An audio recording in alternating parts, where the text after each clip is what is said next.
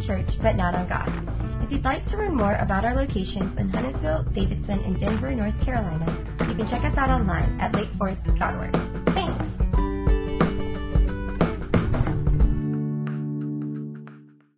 Well, good morning, church. So glad y'all are with us this morning. My name is Aron. I'm the lead pastor here at Westlake. And if this is your first time, uh, maybe you came with a family member or a friend uh, or a neighbor, we are just thrilled that you have chosen to be with us this morning. Uh, super excited. Before we continue in our service, we have a special thing I wanted to uh, do with you this morning. Someone that I wanted to introduce to you. Uh, this is a very important person in the life of our Lake Forest family of churches. We are part of a family of churches. Huntersville, which was planted, by the way, 20 years ago. Can you believe that? Lake Forest, Huntersville, 20 years ago. Lake Forest, Davidson, that was planted eight years ago. And of course, we're the baby in the family, but not for long because we were planted four years ago. Uh, Lake Forest has been praying. Our elders and, and our staff and our entire church community have been praying about what the next Lake Forest church plant might be for years now. And uh, it was through those prayers, and we believe through the leading of God's Holy Spirit, that he brought us to a vision of a Lake Forest church for Spanish speakers in the Lake Norman region. Uh, we began praying for that. We didn't know what that would even look like. Uh, but we had many partnerships with fantastic ministries in a part of Huntersville known as Huntington Green. And there, uh, we began to just dream and pray. And God, uh, through His providence, brought us a great partner. And I want to introduce to you, him to you this morning. So, would you put your hands together? Help me welcome to the stage Victor Leal. Victor, come on up.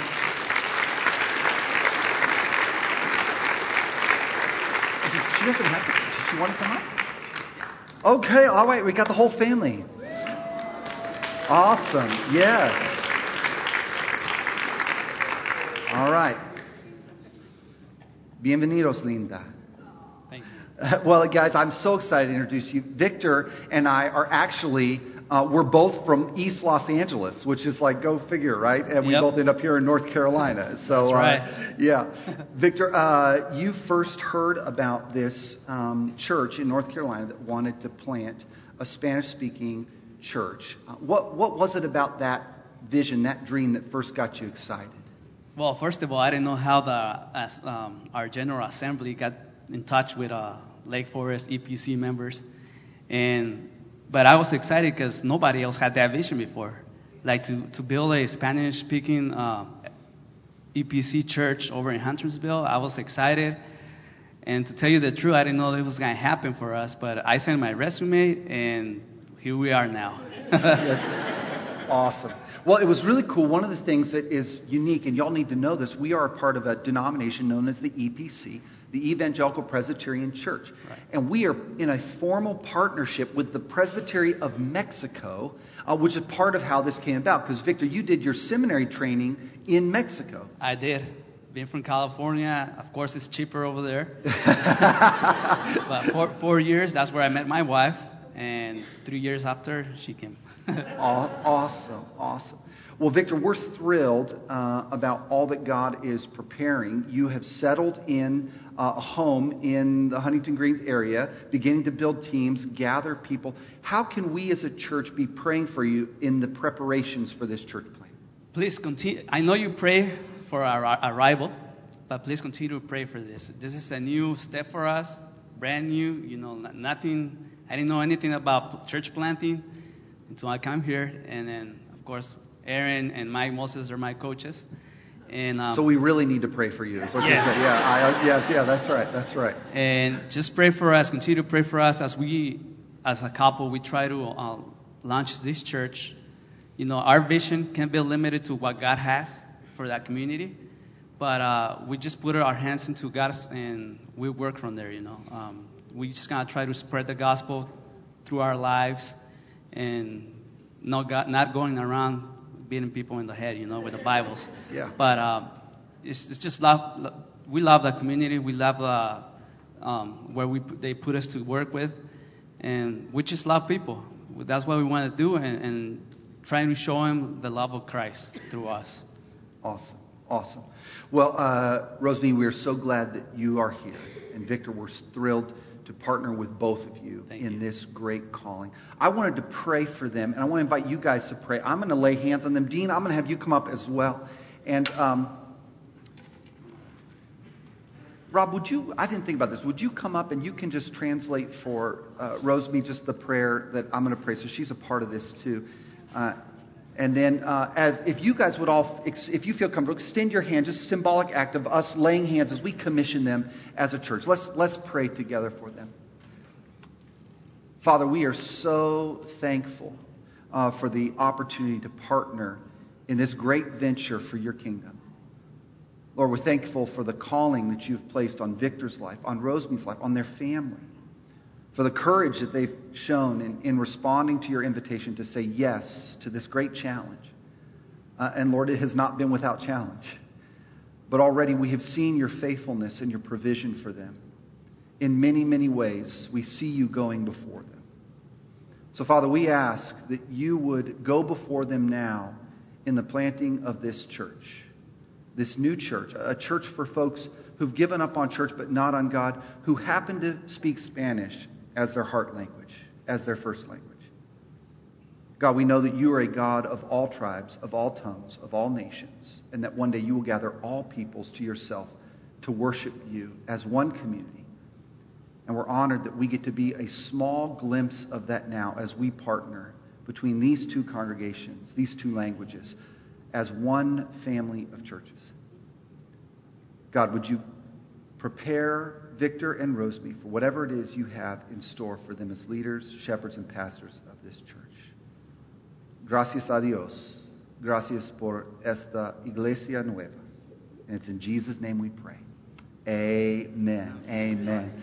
Hey, can we thank, Thank these you. guys for coming out?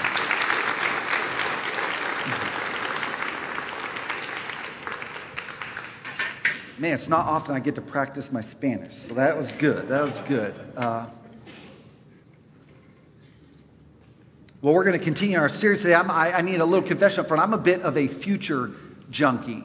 Uh, and by that, I mean I love to read Wired magazine. Any other Wired magazine fans out there? I, I love it. I was reading an article a couple weeks ago about the self-driving car, right? Self-driving car, and I can't wait because, uh, well, my insurance will go down. That's just one one benefit from a self-driving car. But I thinking about self-driving cars, and isn't it cool? You know, just the promises. You can get into a car, you can kind of type in your destination, you can press the home button, and then you can just you take a nap, or you can well, let's be honest, nobody's going to actually read a book. But you can check your Facebook or do whatever you want to do. And even what you already do that driving and you've threatened thousands of lives. But you don't have to threaten anybody's lives anymore. You just drive. I mean, the, the self driving car is incredible, just the kind of automation of the whole thing. And it got me thinking this week wouldn't it be cool if we had a self driving self? Think about this with me for a minute, right? What if there was an app on my phone that when I woke up in the morning, I could select all the things I wanted me to do that day, right?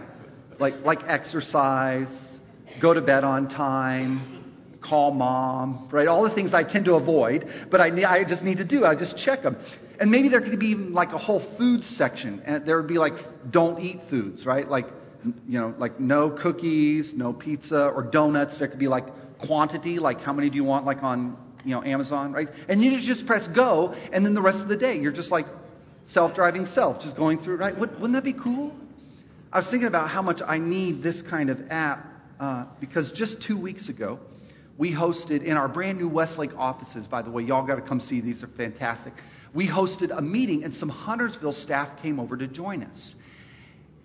The only problem is they brought with them something that comes from the temptation pit of hell. It, it's, they brought with them some donuts. Now, what you need to know is these were not just any donuts. I, I have two weaknesses in my life. Uh, the, the, these is like kryptonite for me. Okay, the first is a maple donut. Right, that's the first kryptonite. I can't resist it. I'm powerless. Uh, and then the other is bacon. Just bacon. Period. Right. But what this donut place has done, y'all kind of know where I'm going with this, right? What this donut place has done is they have combined these two great evils into one donut. It's a bacon topped maple donut, right? And, and, let's be honest, it's just like, I don't know, it's like heaven, right? It's like manna from heaven, is what it is. That's what it is. It's the bread of heaven, right there is what that is. And so they brought in, because they know my weakness, they brought in a whole box of these, and they put them on the table right when you walk into the office. And so, of course, I walk in that morning, like I do every morning, and I, and I catch the, them out, out of the side, right? And, And the first thought that comes to my mind is, get behind me, Satan, right? That's just the first thought that comes to my mind.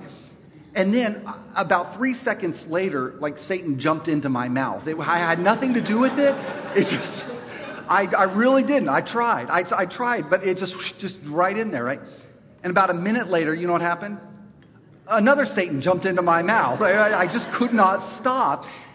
Five minutes later, I ate a third Satan. I, I do not know what was happening to me. I was utterly out of control. I was thinking, gosh, wouldn't it be awesome if I had a self driving self? How many of y'all feel me? Bacon top maple donut lovers out there? Anybody y'all? y'all? Okay, a couple y'all. All right, well, just so you know, this morning I, I, uh, I, I brought some of these to, to share uh, just in case anybody. Look at that. Just. Is that like heaven on earth? So so these are cut in half, and I've asked Dave if he'll, if he'll, pass these out for me, just so I can share in some of my sin with you, right? Uh, so, so y'all raise your hands. Those bacon lovers, come on, get a taste of this. It may be the best donut you've ever had in your life. Some of y'all are thinking, man, this church serves donuts for communion. I am coming back. No, we, we'll get to that later. Well, why all this talk about donuts this morning? I hope y'all are enjoying those. So the reason is, is today I want to talk with you about a topic that is vital. It is everywhere in the scriptures and it has everything to do with our spiritual lives. Today I want to talk with you about self-control. Self-control. Aren't you glad you came to church today?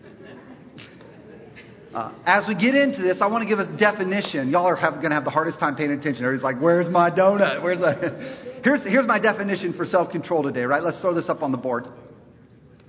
Here's here's here's working definition for self-control. Okay, self-control is the ability to recognize, recognize, and choose the important over the urgent. Self-control is both the ability to recognize and to choose the important over the urgent. Here's what we all know to be true. wherever we come from today, this is what we know to be true. The choices that we make today, the choices that we make today determine our tomorrow. Right? We, we all know this to be true. The choices that we make today will shape and determine our tomorrow. The choices that we make about food and about exercise, about sleep, those will determine our health tomorrow, right? Uh, the choices that we make about finances and spending and credit cards and debt. The, the choices we make today will determine our tomorrow. The choices that we make in our relationships today determine the kinds of relationships we have tomorrow. We all know this to be true. This is not news to you. But the question is even though we know this to be true, why is it that we still so often fail to make the kind of choices that we want to make? Why is it that for so many of us, when it comes to a whole range of things, we can't seem to choose the thing we want to choose, and the thing we don't want to choose, we keep choosing? You feel me? Anybody feeling me? Right? One of the most famous Christians that ever lived struggled with this very thing. If you're familiar with the Bible, you might have heard of this guy before. His name is Paul. In fact, the Apostle Paul was, uh, was one of the most profound figures in all of the scriptures. Paul had a dramatic encounter with Jesus. He planted churches all over the Roman Empire, and he even died for his faith in Jesus. If ever there were a superstar Christian, this was he. And yet, Paul struggled with this very thing. In fact, in his famous letter to the church in Rome, he writes it this way He says, I don't really understand myself for what I want to do, for, excuse me, for I want to do what is right, but I don't do it. Instead, I do the very thing I hate. I'm like, yeah, Paul, I feel you, man. Like, I'm right with you. Paul, did you struggle with bacon top maple donuts too? I think he probably did, right?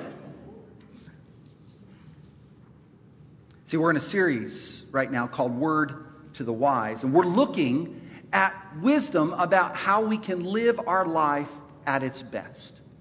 We're using the book of Proverbs, a book from the Old Testament in the Bible, that gives us practical guidelines for making wise choices and living life wisely. And today we come to this topic that is covered throughout the Proverbs this idea of self control.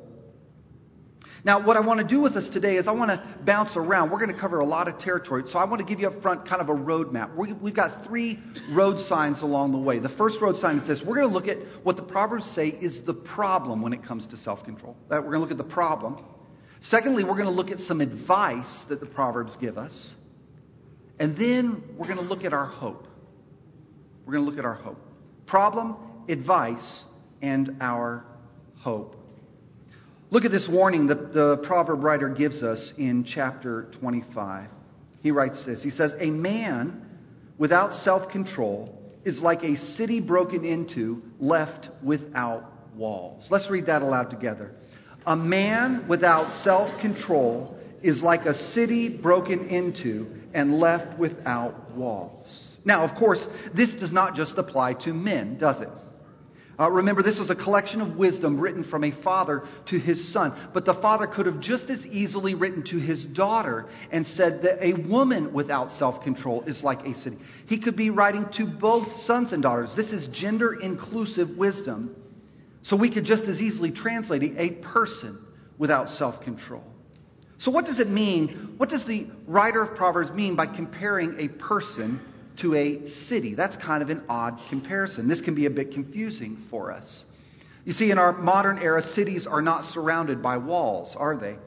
You don't have to knock on a gate or, or cross a drawbridge to get into uptown Charlotte. You, you have to do something much more difficult. You have to drive I 77, right? That's death trap, is what that is. But in the ancient world, cities, cities in the ancient world lived or died by their fortifications. They lived or died by their walls. Most cities were built on mounds or hills, uh, but having the high ground was not enough to protect you. You needed walls. You needed walls to protect you from natural predators, from marauders and thieves. You needed walls to protect you from invading armies. Farmers and shepherds, they'd wake up in the morning. They would go out beyond the walls into their fields, but at night, they returned to the city, the safety of the city, for their very lives depended on it. So, what does it mean that a person without self control is like a city broken into and left without walls? Here's what I think it means it means that a person without self control is vulnerable, they have no gate, no protection. They have no ability to resist, no ability to say no, no ability to guard or protect what matters most. Remember our definition the ability to recognize and choose the important over the urgent. And we know this to be true because a lack of self control, it can destroy everything. It can destroy a career. It destroys a marriage. It can destroy a friendship, a bank account, a family, a dream. There is no area beyond the reach when self control is absent. So, what are some areas that the Proverbs say we need to practice self control in? What are some of the areas where we need to live with greater self control? I love some of these examples. These are just a few of many. Let me, let me share a couple of my favorites with you. Proverbs 23, 20 through 21 says, Do not, uh, do not join those who drink too much wine or gorge themselves on meat. I'm thankful he didn't say donuts. For drunkards and gluttons become poor, and drowsiness clothes them in rags. Okay, so one of the warnings is about how much we eat, how much we drink. Another one here a fool gives full vent to his anger, but a wise man keeps himself under control. We need self control when it comes to anger. Anger that's not reined in can wreak havoc in a home, can't it? Another one here those who guard their mouths and their tongues keep themselves from calamity. Lack of self control when it comes to our, our words. We talked about that a couple weeks ago. Or, or gossip, or, or the ability to, to guard what has been entrusted to us. That can bring destruction. Or how about this one? This one is my favorite. This is for all you paleo people out there. If you find honey, now remember, honey was like the sweetest, sugariest thing in the ancient world. Let's just, let's just say it like it is. If you find donuts, eat just enough too much of it and you will vomit. And that is almost what happened to me just two weeks ago. I ate that third donut. I, I had to lay down. I was like in a coma. A donut coma is what I was in because I ate too much instead of just enough. Now, we laugh. We laugh at these, and we, and we should, right? We, these are kind of obvious, aren't they? We all know that too much of these things this isn't good. But lack of self control can honestly show up in all kinds of areas in our lives. In fact, I heard a story this week on one of my favorite podcasts. Uh, it's a podcast called The Art of Manliness. Don't you love that? It's Art of Manliness. It's just a, a dad like me talking about what does it mean to be a man. And he tells this story on there about another young man he, he had heard of, a college student who had become addicted to playing the uh, World of Warcraft. Any World of Warcraft fans? Now, before this college student had started playing, he was a star athlete, right? He was a star athlete. Uh, he was playing on his college football team. He had straight A's. And then at one point, this, this Warcraft habit just took over his life such that he spent five weeks straight locked up in his room. He did not leave his room for five weeks. He arranged for, uh, uh, he paid a guy to deliver pizza regularly to him. He slept as little as one or two hours a night, and over five weeks, he gained 40 pounds and started losing his hair. Now, parents, before you go home and throw away your kid's Xbox, let me tell you about some recent studies about us, right? Uh, some recent studies show that the average parent, get this, parents, the average parent spends three to four hours a day on their handheld device. Three to four hours a day. You know what that study also found about kids? This, watch this. This blew my mind. The number one desire that kids had in this study was that their parents would put down their phones. Let that sink in for a minute, right? You see, none of us are beyond the reach. None of us are not vulnerable when our walls are destroyed because of a lack of self control. Now, it's hard. I get it. Every time I pick up my phone and there's a little red notification dot, I, I feel good, right? Like there's my brain get you know this, your brain gets a little squirt of dopamine, right? Like that's like little pleasure chemicals in your brain. Every time Facebook says, "Oh, somebody liked your post," right? I feel I don't know, I suddenly matter in the universe or something, right? We we like that feeling. But that little squirt of dopamine, just like alcohol, sugar, gossip, pornography, these little boosts of dopamine in our brain, these little momentary pleasures can be quite addicting. Now, I'm not saying we need to throw away every device. I'm just saying, have we stopped to consider what self control looks like in that area of our lives? In our world of technology and instant gratification, the need for self control has never been greater. For a person without self control is like a city broken into, left without walls. All right, so we're starting to feel the problem here. I told you, first move, first move was the problem, right? We all in the same boat together. We all have areas where we are like wallless cities because of a lack of self control. So, what are we to do? What are we to do? Move number two is this. Thankfully, the Proverbs don't just warn us about the need for self control, they actually offer us some guidelines, some suggestions on what we can do to gain it. Look at this verse from Proverbs 14:8. Listen to this. This, this, is, this is subtle but quite profound. The wisdom of the prudent is to give thought to their ways. The wisdom of the prudent is to give thought to their ways, but the foolish deceive themselves. What's he talking about here? Well, the wisdom of the prudent is what we've been talking about in this series. With everything in life, the Proverbs say there are two choices there is the path of the fool, and there's the path of the wise. And the choice is yours, right? God gives us that choice. That is what it means uh, the wisdom of the prudent. There is a wise way and there's a foolish way. Now, the foolish deceive themselves. I don't have this in my notes, but I just had to sneak this in because I think this is great. The, the, idiom here, the word structure behind this is uh, to falsify scales. Do you know what falsifying scales is? It's like this scale that my wife and I have at home in our bathroom for weighing ourselves. It's an old fashioned one, it's not digital, so there's a little calibrating knob on the side that you're supposed to set to zero before you get on it, right?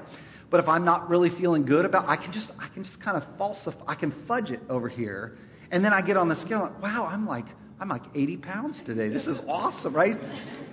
You see, I'm deceiving myself. I'm falsifying the scales. Do you get a picture of that? Now, the key to this verse, though, is this phrase right in the middle the wisdom of the prudent.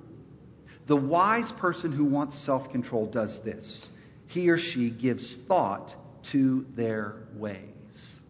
And I just love this phrase.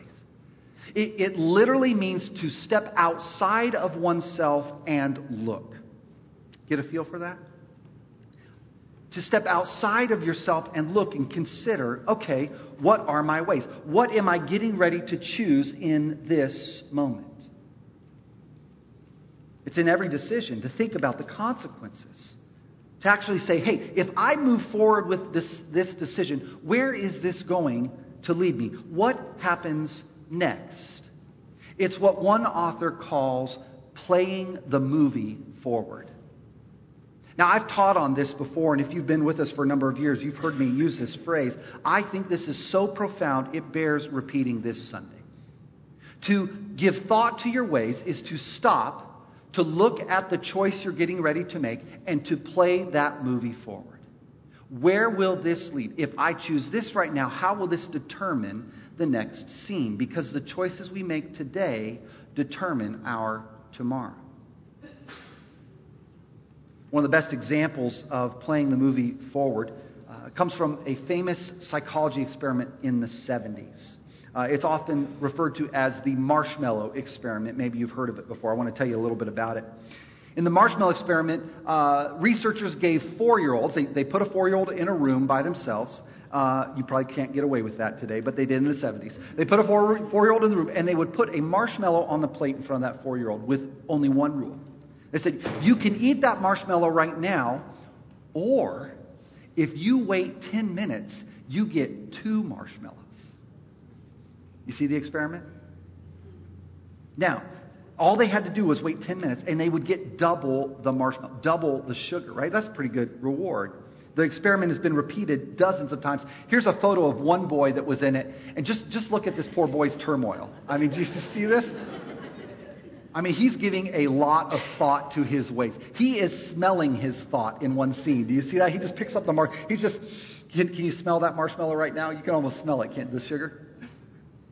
Now, you know what's interesting? Do you know how many of these kids were able to wait the 10 minutes it took to get the second marshmallow? Think, think.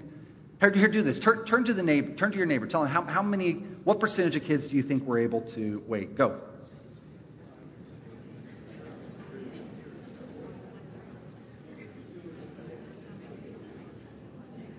All right, you, you, got your answers? Any wagers? Here. So some of y'all are like uh, zero, right? Because I'm an adult, I couldn't wait 10 minutes. I'm just popping that thing right?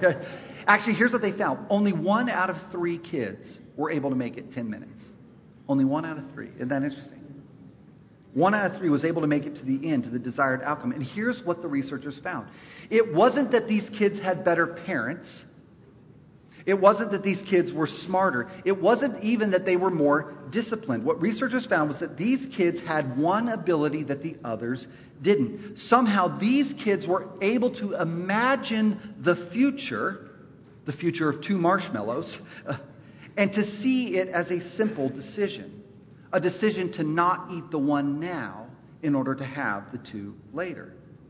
A simple decision in the present was connected to the future that they desired. In other words, they were able to play the movie forward, weren't they? Somehow, in their imagination, they could see what they really wanted in the future and they could choose it. Now, in psychology, this is referred to as executive functioning. And all that means is the ability to do exactly what the proverb is describing to step outside of ourselves and consider the choice we're making and where that's going to lead us. And that is a uniquely human trait. That is part of the image of God that has been stamped onto us. No other creature on this planet has that ability.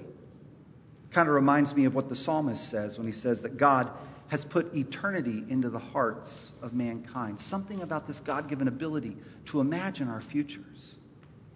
Now, you might think, okay, Aron, uh, this is kind of funny, or this is getting really boring, this is a little bit nerdy. Here's the real kicker. Here's the real kicker. You ready? You know what researchers found when they followed up with these kids 30 years later? The two marshmallow kids across the board, two marshmallow kids were more successful than the one marshmallow kid in almost every area of life. They had greater academic achievements, career achievements, earning power. They had healthier relationships. They even, get this, this blows my mind. They even had lower body mass index.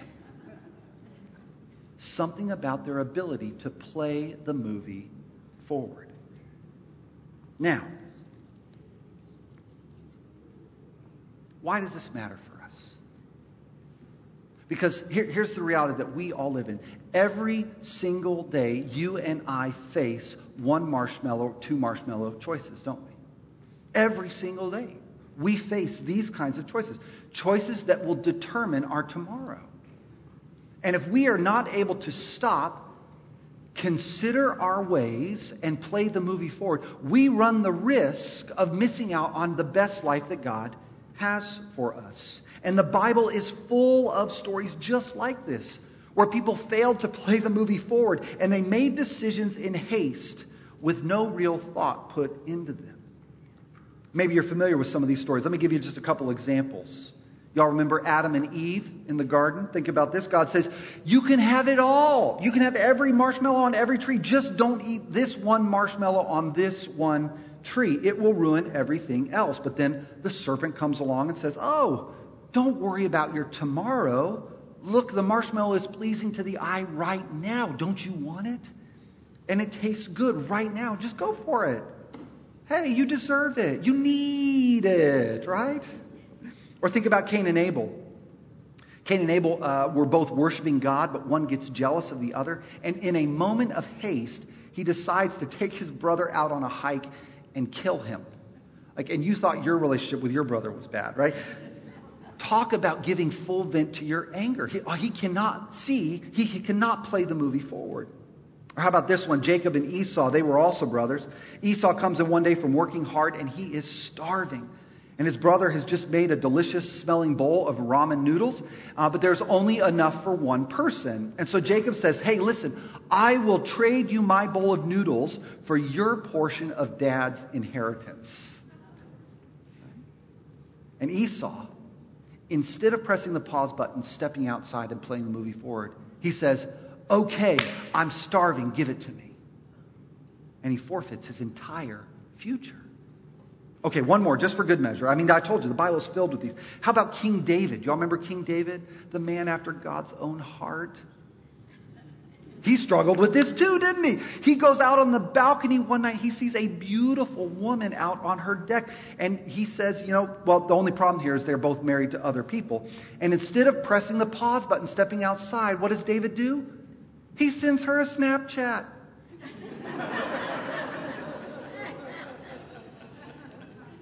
she swipes right, and it's all downhill, right? I mean, it's just, they're just, oh, it's over. It's over. See, the problem is that sometimes there are decisions that we make when we don't even, oh, excuse me, that there are decisions we make where we don't want to play the movie forward, do we? If we're honest with ourselves, we, we would rather deceive ourselves. We would rather fudge the scales. We make the purchase. We click on the website.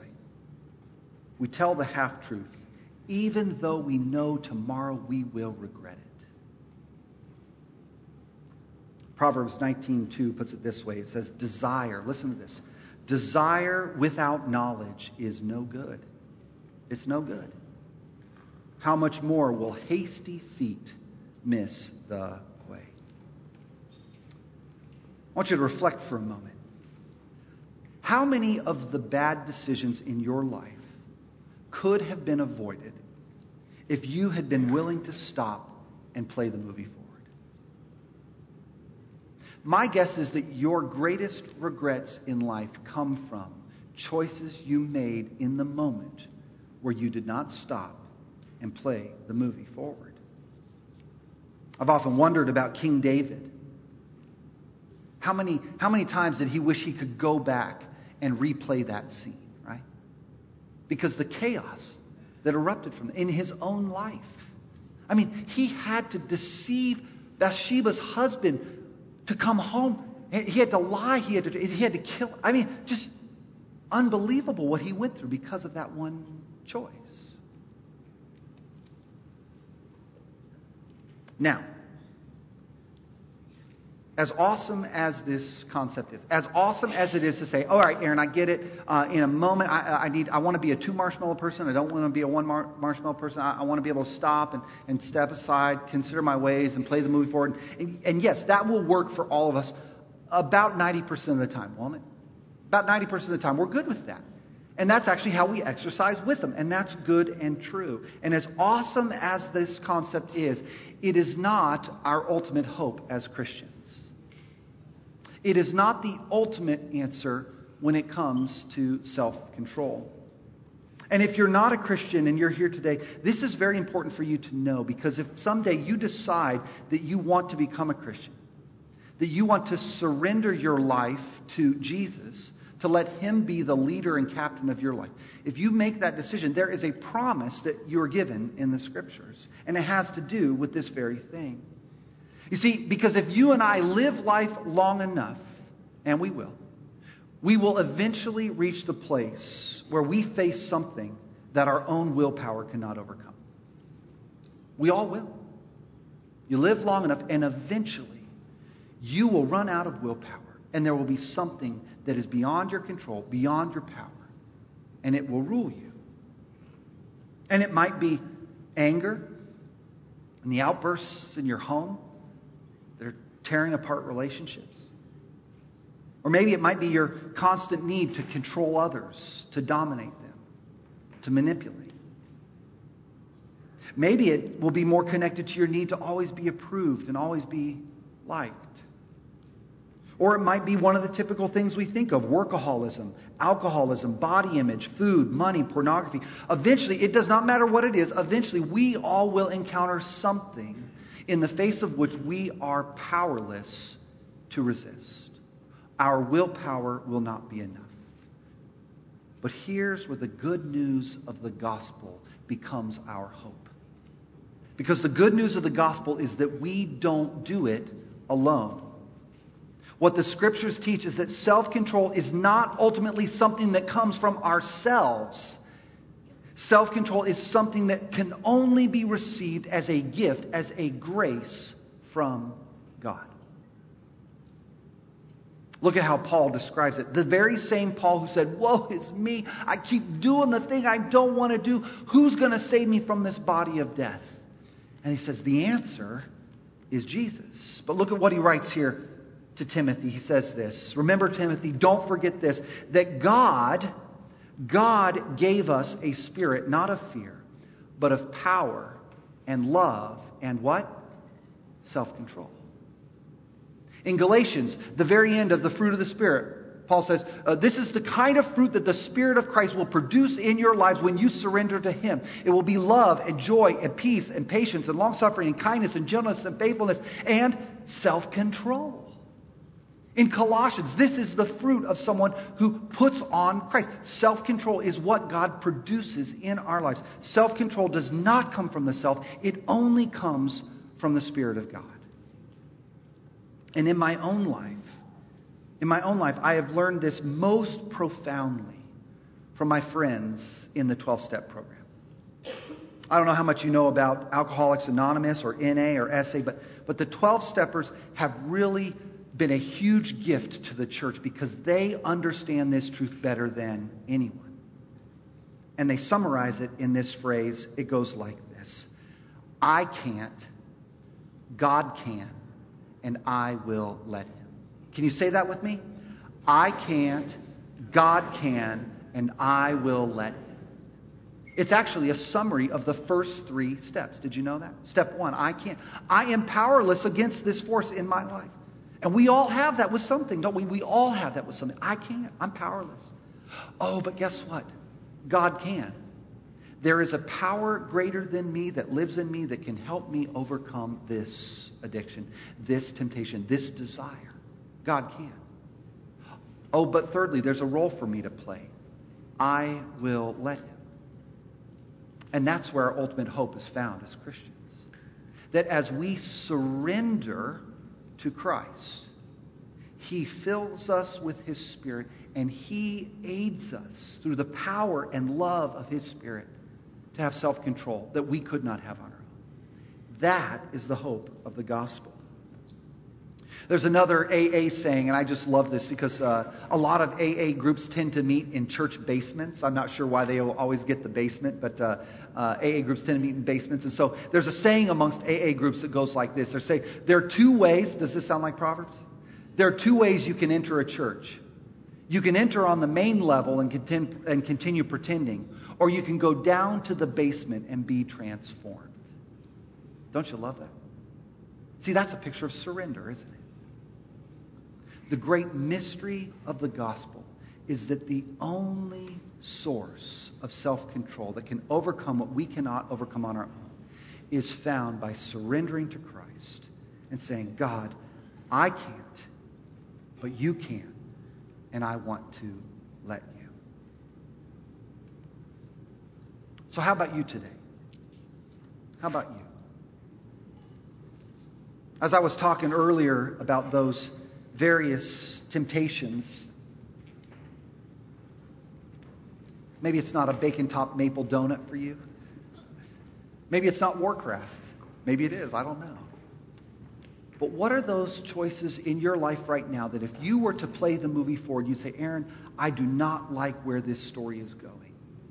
I don't want this to be the story that God writes in my life. But I don't know how to change it.